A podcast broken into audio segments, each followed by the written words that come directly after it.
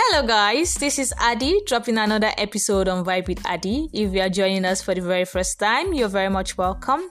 I say es bueno aquí. That is nice to have you here in Spanish. And to my old listener out there, I say bienvenido de nuevo. That is welcome back in Spanish. Don't mind me. I'm trying to polish my Spanish for you guys. Yeah. so uh, today I'm going to be talking about compare yourself to others and how it can get you distracted from your calling and what you've been destined to be.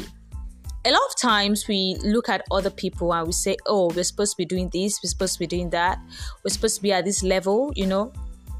When your friend has gotten to a certain level and you've not even gotten to that stage yet, you start compare yourself to them and you feel like you should have gotten to that level, especially when you've you have your life all planned out no no now probably when you were 15 you've you've you've had it all planned out that when you get to 25 you would have gotten a house a car this and that. But life happened and you couldn't get to that stage you know?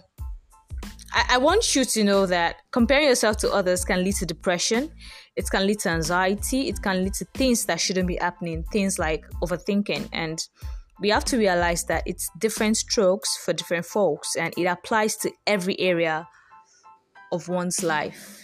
We have to realize that we are humans and humans have different drives.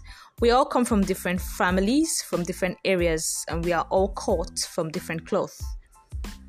We just you just have to stop comparing yourself to others because because you feel like you're not where you're supposed to be you should have you should have you just have to stop doing that because it can distract you from your main goal when you're depressed you won't be able to do anything you won't be able to you won't even have the drive the, the, the, the energy to want to do anything and it can really really stop you i've been there i, I know how it feels so uh, with that we have come to the end of vibe with adi don't forget to show love by sharing so others can listen. And uh, signing out here is Adi. Peace out. Bye.